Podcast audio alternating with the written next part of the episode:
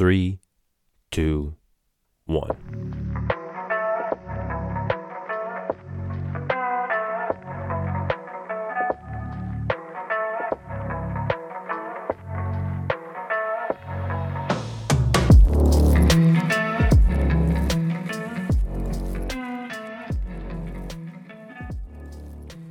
Good morning, good afternoon, and good evening, everybody.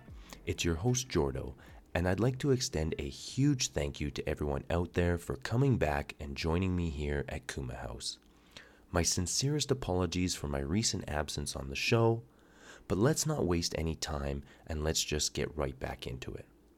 At the time of conceptualizing the topic for this episode, it was a run of YouTube videos and docu-series on many different ancient civilizations that really got me thinking about how humans in the ancient past were able to defy what was thought to be possible. That they were essentially able to hack the laws of physics through their understanding of those laws and their use of simple machines.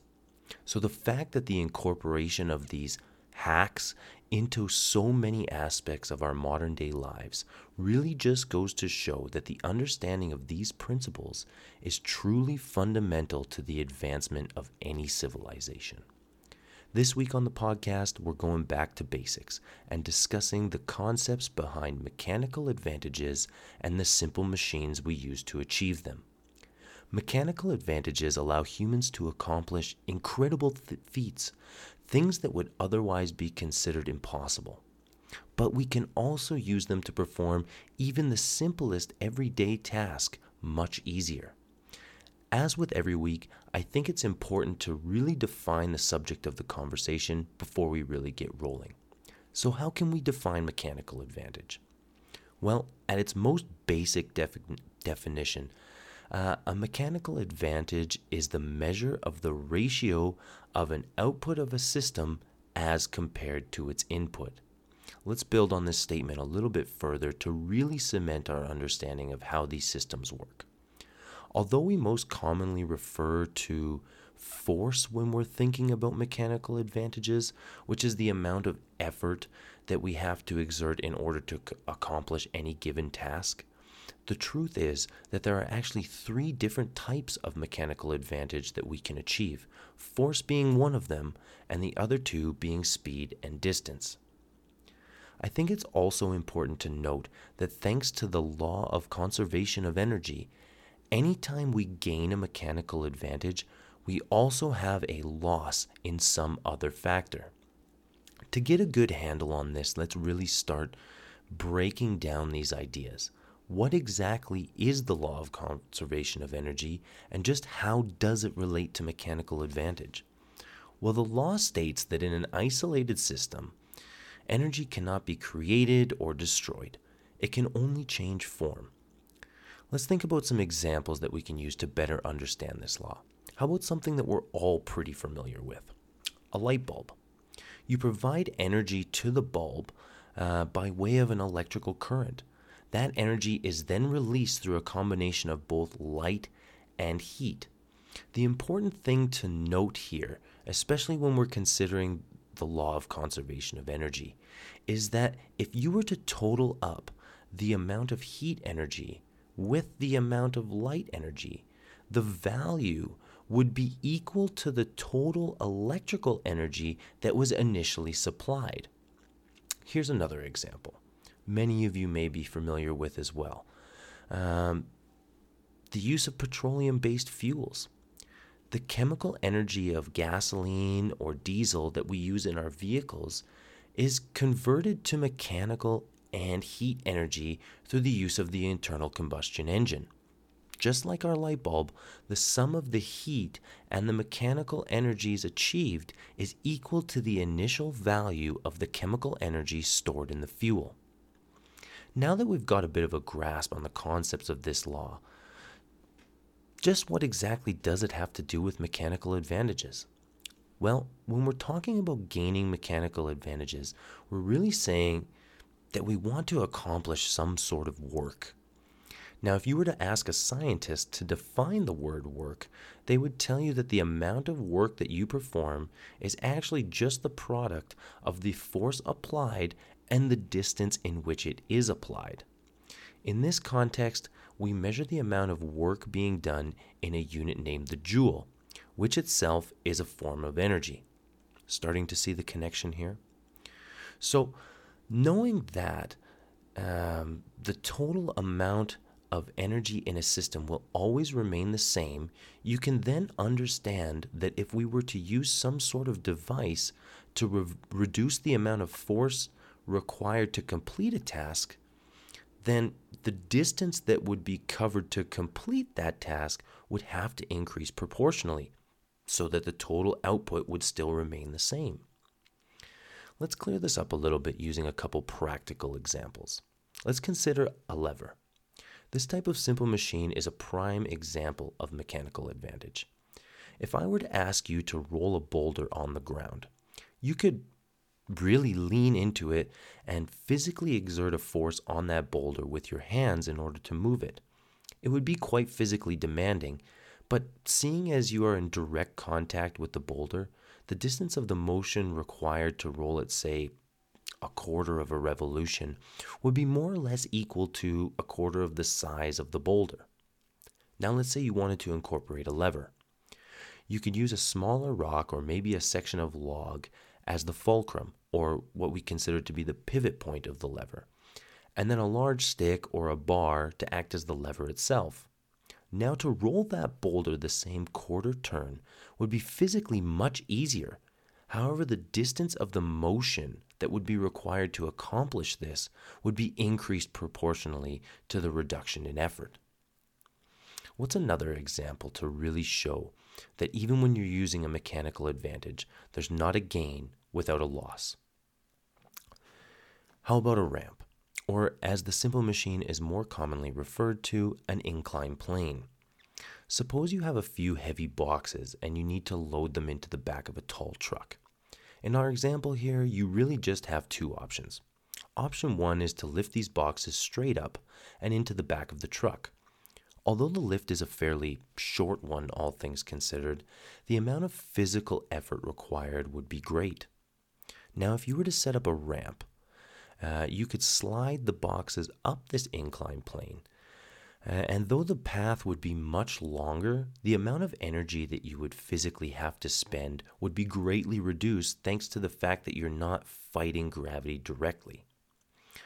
Hopefully, some real world examples have helped to better understand the relationship between the different factors in a system and how changing one directly affects the others.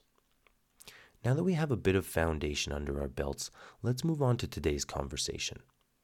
Earlier, I mentioned that there's actually three different types of mechanical advantages that we can achieve.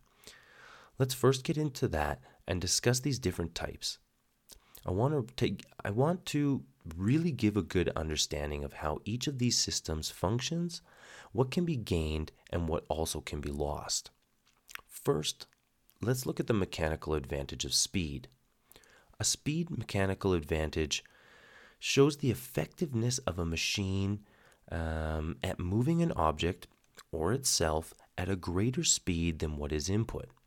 We don't always think of it uh, in this way, but sometimes we don't need a mechanical advantage to make our lives easier.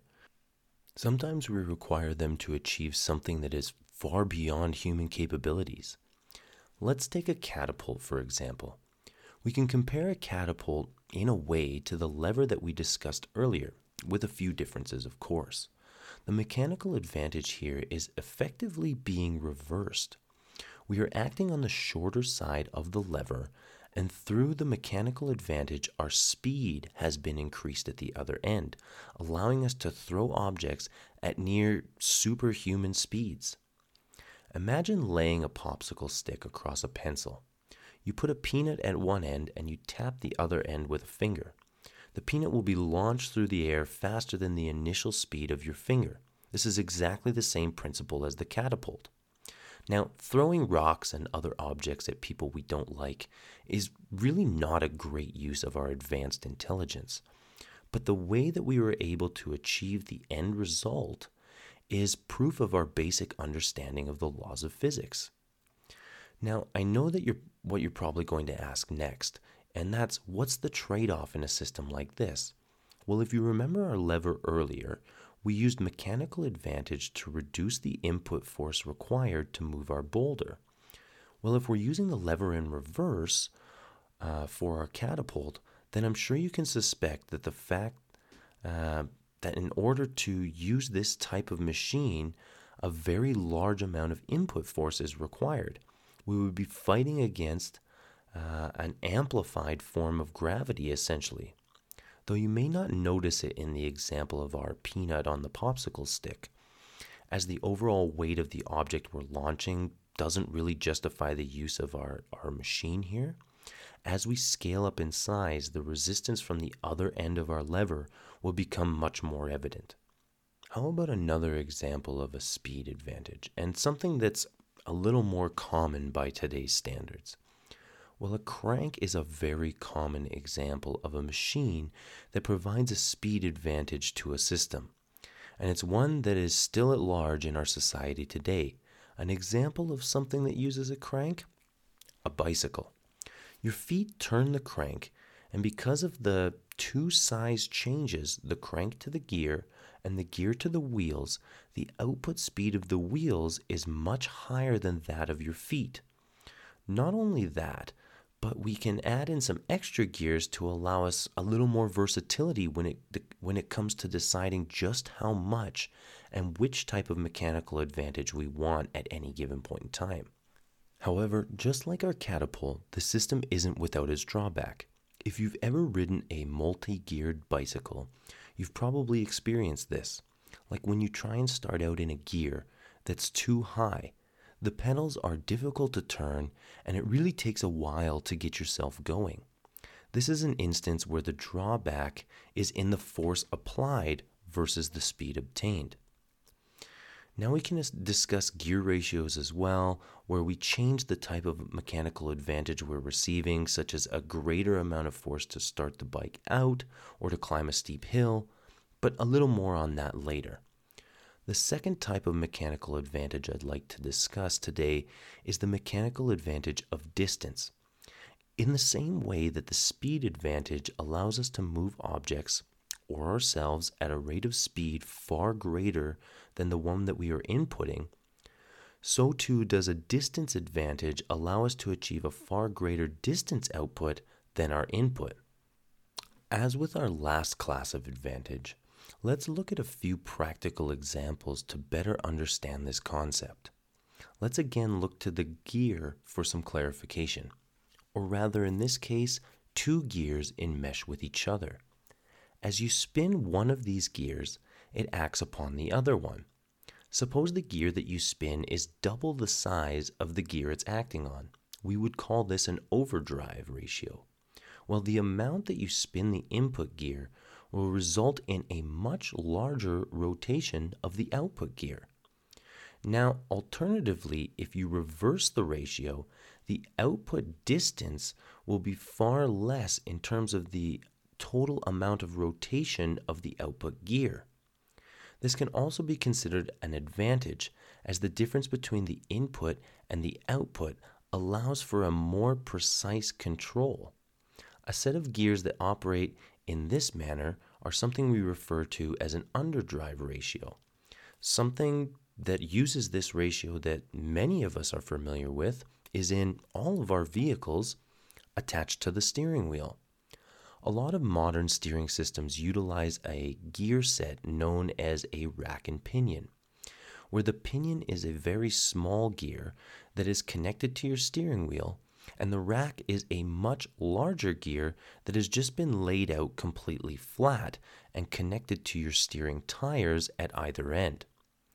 Now, there is another steering system out there known as the steering box. However, the internal functionality is quite a bit more complicated, and the principles in regards to the mechanical advantage here work nearly the same. So, we'll stick with our rack and pinion for this example. The amount that you turn the wheel only achieves a very small output to your tires. And if you can imagine how sensitive your steering would feel if the wheel and the tires matched each other degree for degree, It would be far more easy to flip your, ste- your steering tires completely sideways and cause your vehicle to come screeching to a halt. Not only is there a reduction in the distance traveled, but also in the output speed as well. We can spin the steering wheel quite quickly, all while the tires of our vehicle are moving at a much slower rate in the turn. This allows us to maintain more directional, directional control even at higher speeds, where the slightest movement of the steering tires can have a drastic effect on the vehicle's direction of motion. So we can see that with distance advantage, sometimes the goal of what we try and achieve is the opposite uh, of the input, where essentially we want our output distance to be less than what our input distance was. Now, another great example of a distance advantage comes in the form of a simple machine known as a pulley. Now, let's imagine that you have a rope tied to a heavy bag of potatoes. If you need to lift that bag of potatoes up, don't you think it would be a lot nicer if the direction that you had to apply the force was with the flow of gravity instead of against it? We'll toss that rope around a pulley, or essentially just a wheel hanging from above, and voila, you can now use your own body weight in conjunction with gravity to be able to lift that bag of potatoes. Okay, I know that we're talking about the advantage of distance here. And although the distance that you move a rope um, in a single pulley system will be exactly the same distance that the bag of potatoes will move, I do believe that this still falls into the category uh, of a distance advantage, as the distance traveled by the bag of potatoes will be in the opposite direction of the distance you travel with the force applied. All right, we got through the far less common forms of mechanical advantage. Now let's face it, most of the time when we think about gaining a mechanical advantage, we care far less about the distance that we've traveled or the speed at which we've traveled. What we care the most about is how much effort it's going to take for us to accomplish any given task. Which brings us to the third type of advantage the force advantage. Now, I know I'm starting to sound a little bit like I'm on repeat when I'm saying this, but the force advantage, like the other two, shows the effectiveness of a machine at taking the force that we apply and increasing it. Most simple machines that we're going to talk about have the primary objective of reduced force input. And we've looked at a couple examples of this type of advantage already like our first example, the lever that we used to move the boulder. And remember when I said more on the bicycle later? Well, we discussed what happens in a multi geared bike while traveling in a gear that's too high for your current speed. But what about the lower gears? Well, they too have an advantage in the way of the force exerted by the tire. You may notice while riding in these types of gears that it's very easy to start moving or to travel up a steep incline that may otherwise prove to be impossible on a single geared bike. The gearing of the bike allows us to input a little amount of force to the pedals, which results in a high amount of force outputted by the tires. This may also sound a little bit familiar from when we discussed underdrive gear ratios uh, when talking about distance advantages. And I'm trying to draw this link here uh, before we move on in order to really drive home the point that even though each one of these advantages has their own specific end goal, strictly by classification, really all aspects of mechanical advantages are related.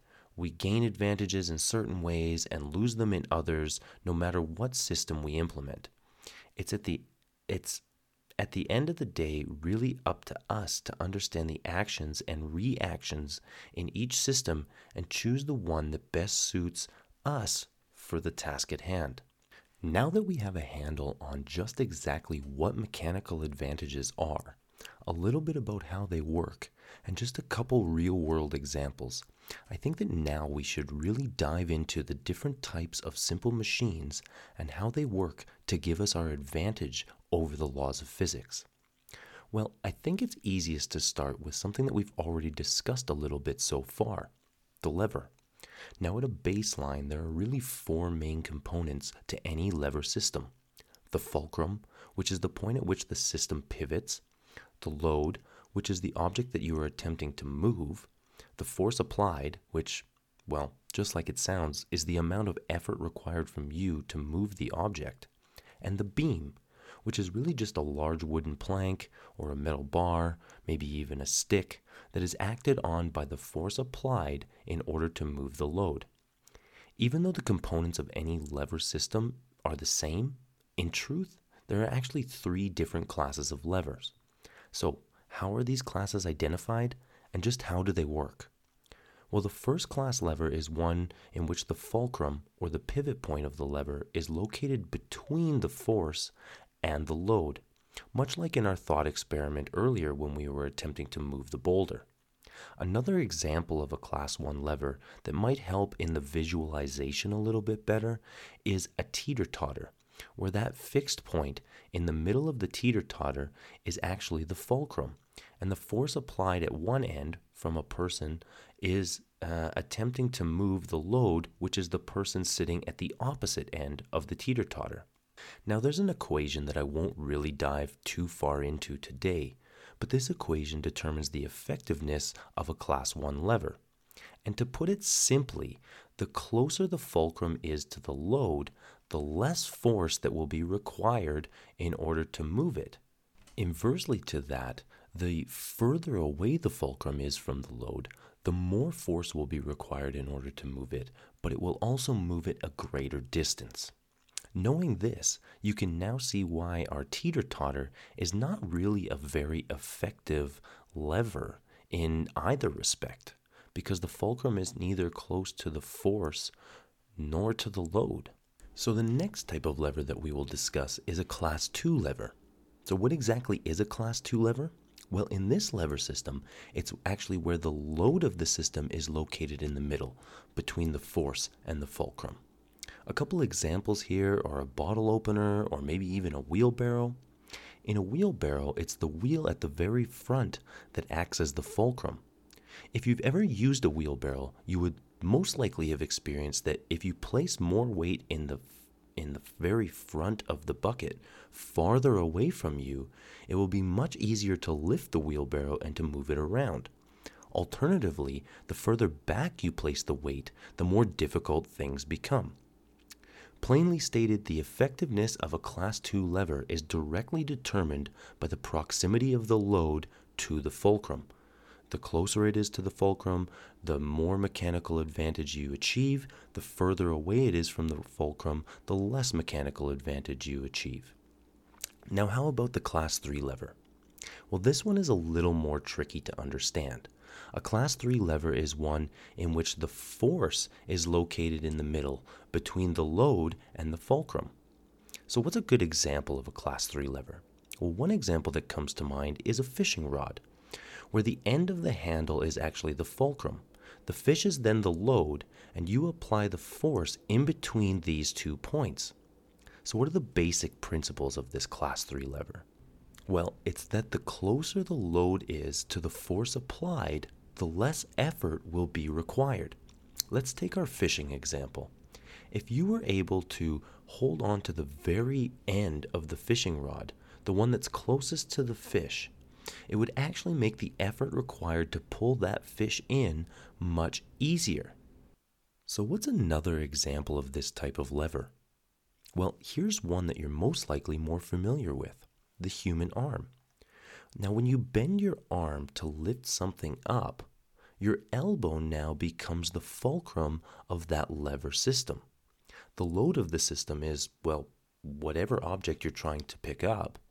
And it's actually the muscle in the bicep that's acting on the forearm between the elbow and the hand that's working to pull your forearm upwards.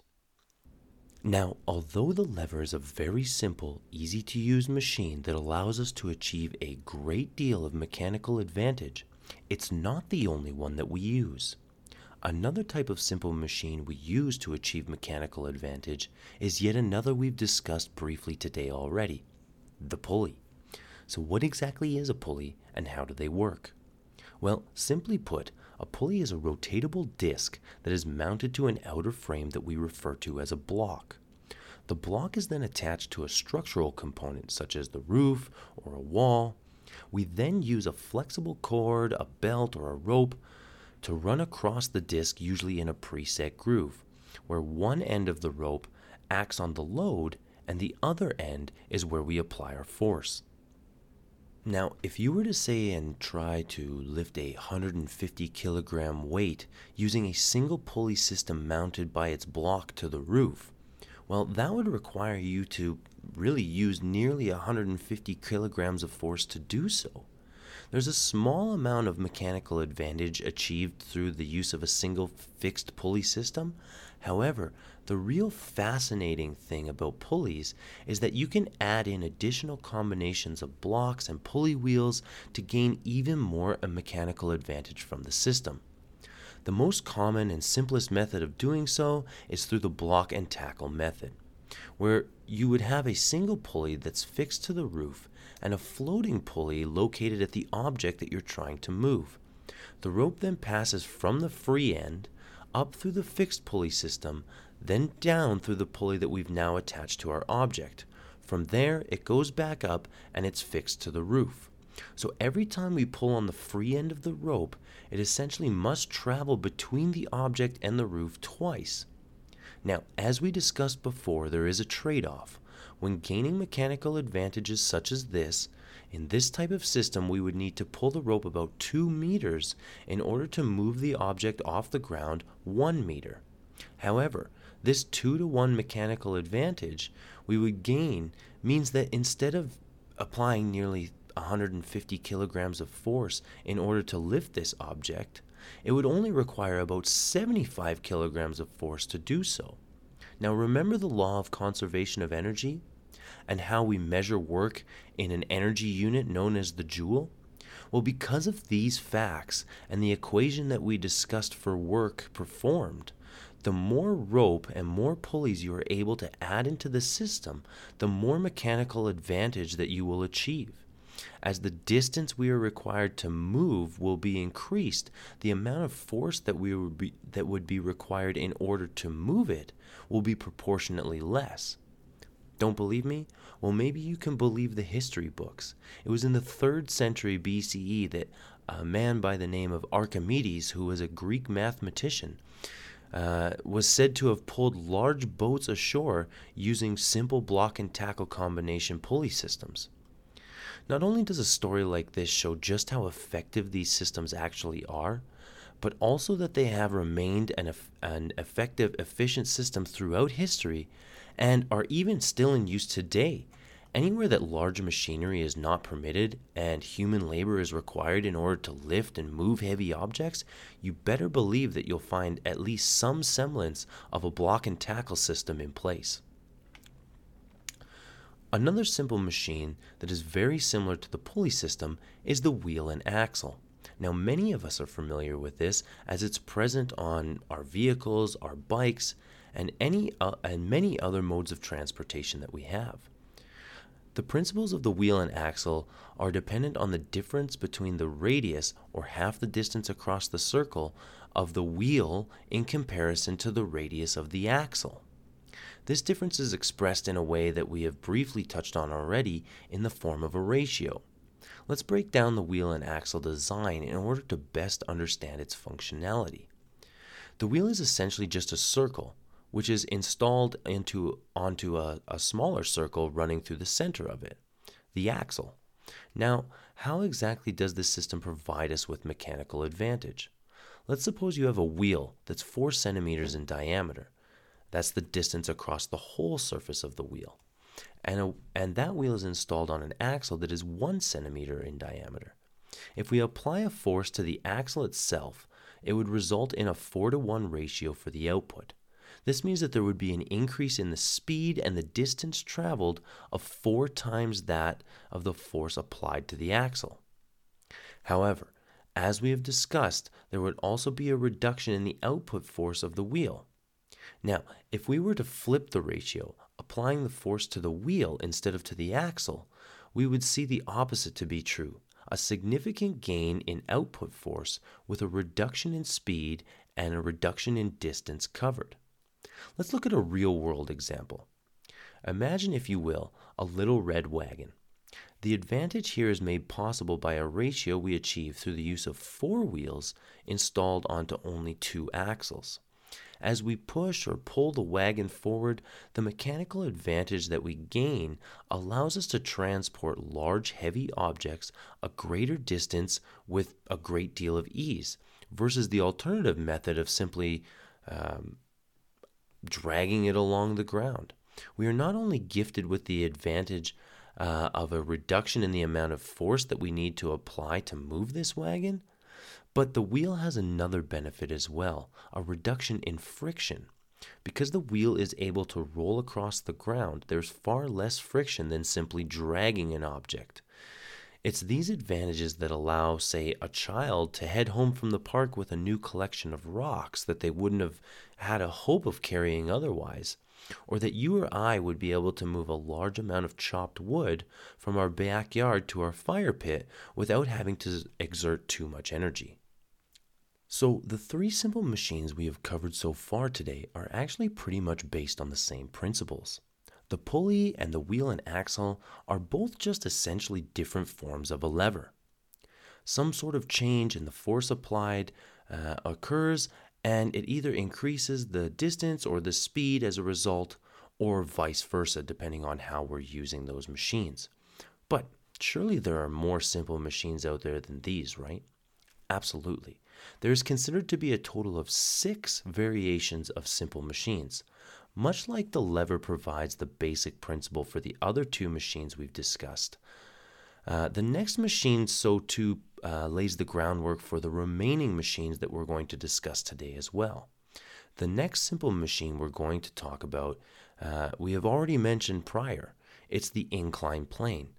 The inclined plane is a simple machine that it consists of a sloping surface that achieves a gain or a loss in elevation over a distance. The mechanical advantage here is determined how, uh, by how steep of a slope that we actually have. As we discussed at the beginning of this conversation, the most common example of an inclined plane is the use of a ramp.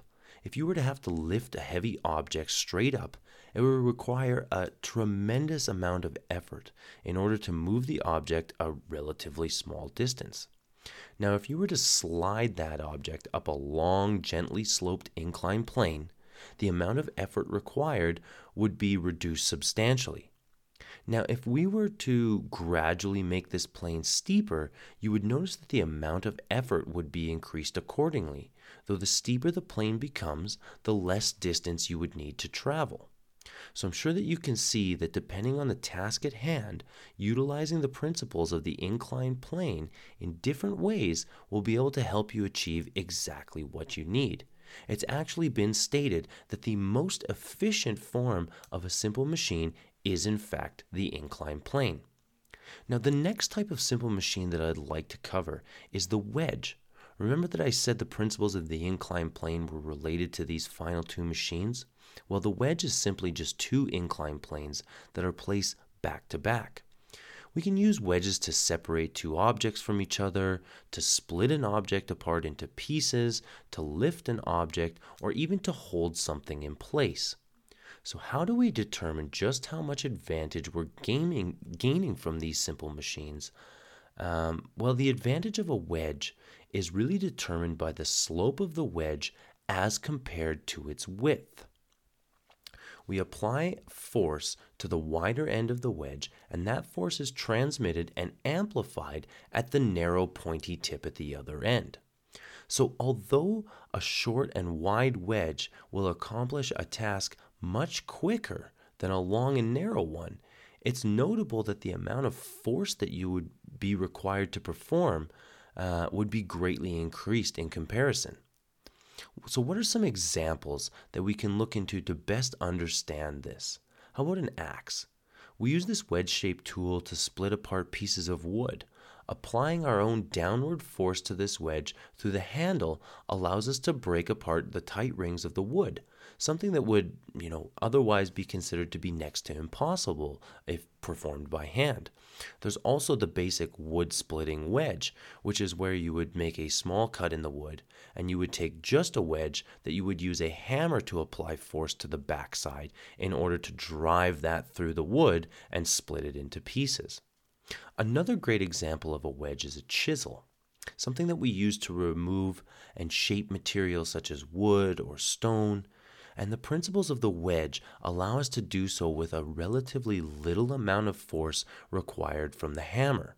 And that reason alone is why such precise uh, cuts and designs are able to be achieved with, chivel, with chisels because the mechanical advantage allows us to be more precise with the strikes that we are making with the hammer without having to exert a large physical amount of force that we otherwise would have to in order to take material off of something like stone. With these examples, I believe it's it's really easy to see just how important this particular simple machine is to our current way of life. Now, onto our onto our next machine. Another variation of the incline plane is the screw. The screw is our sixth and final simple machine for today. Mostly we use this type of machine to convert our rotational input motion into a linear one. The mechanical advantage of this machine is accomplished by spreading out the amount of effort required over a longer distance, thereby reducing the amount of input force required. Evidence of this type of machine can be found all the way back to ancient times. Do you remember our friend Archimedes? Well, he used a screw type system as a form of a hydraulic pump, using its mechanical advantage in order to lift large quantities of water up to a higher point when required. Turning the screw mechanism captures water at the bottom and it carries it up through a tube along the ridges of the screw. It is so effective that a large volume of water can be moved simply by one person. A more modern example of a screw is, well, I mean a screw. By simply turning a screwdriver, you can sink a screw into another object with relative ease. Another example, and perhaps one that better shows off the effectiveness of the screw, is a nut and bolt. We use them in so many applications to secure things together, um, to hold things down. If you've ever tried to undo a tightened bolt with just your fingers, I'm sure that you can understand um, just a, how much strength there is there. But how exactly do even the smallest bolts achieve this? Well, the screw, in its most simple explanation, is simply just a inclined plane that's been wrapped around a center post. This increases the length of the inclined plane drastically, which, as we learned earlier, increases its effective advantage. So, the fact is that if you were able to take the section of the bolt that is being fastened inside the nut and peel off the inclined plane from the outside edge and stretch that out into a straight line, you would find that the surface area that is exerting the clamping force would be much larger than you would probably expect. So, the finer the threads, essentially, the more capability it has for clamping force. Uh, it's in this way that only a few bolts about the size of your fingers are able to secure a 15 to 25 kilogram tire onto your vehicle and keep it there even while you're traveling at highway speeds or that we can secure heavy heavy freight to a train and not have to worry about it toppling over as we go around every corner and through the mountains. I stated that one of the main advantages of the screw is its ability to convert rotational motion into linear motion, but I think it's pretty clear now that another key advantage to this simple machine is just how much advantage we can actually achieve in a relatively small size. Now, there's just an abundance of information uh, surrounding mechanical advantages and the types of simple machines that we've discussed today so far. Uh, a lot of equations determining exactly how much mechanical advantage you're going to achieve from each one of these different machines, uh, as well as ways to calculate the different ratios that we've sort of discussed as well today. I didn't want to dive too far into that complexity, not in this conversation, anyways. I wanted to start out and give everybody a fundamental understanding of exactly what mechanical advantage is and how some of these simple machines work and help us achieve that. Uh, I will leave in the episode description for today some notes regarding these equations uh, so that you can go out and do your own research and learn as much about these systems as you want. Now, as time has gone on, our understanding of the principles of these simple machines has only gotten better and better as humanity is concerned. We've even been able to start combining some of these simple machines into more complex ones. Let's take a pair of scissors, which combine which combines the wedge uh, through the use of the blade uh, with the lever uh, by the action of the handles acting on it. Or one that we've already mentioned today is the wheelbarrow, combining the advantage of the lever uh, with that of the wheel and axle. Now, understanding the concepts of these machines individually has allowed us to construct virtually all of the complex equipment and machinery that we see and use every single day around the world. I really hope that you feel like you've gained a good foundation of the simple machines and how we use them to achieve mechanical advantages. And remember, at the heart of all things mechanical are these simple machines. They're just combined in new and interesting ways to achieve better and more efficient advantages. And as our knowledge continues to grow globally, who knows just how we will be able to hack the laws of physics in the future? Well, it seems as though we've reached a good stopping off point for today's conversation. I mean, with all the complexity of things in our, our modern day society cars, trains, boats, heavy machinery, and so much more it's good to go back to fundamentals in order to really understand what's occurring inside these systems at their most basic level. I would like to invite you all to come back next week as we dive into another new and interesting subject. Our Instagram and our email are located in the episode description, so please feel free to reach out with any comments, questions, or concerns. If you enjoyed this week's episode, please consider liking, please consider subscribing, and definitely please consider sharing. We would greatly appreciate it. As always, keep asking questions, always keep learning, and have a great week, everybody.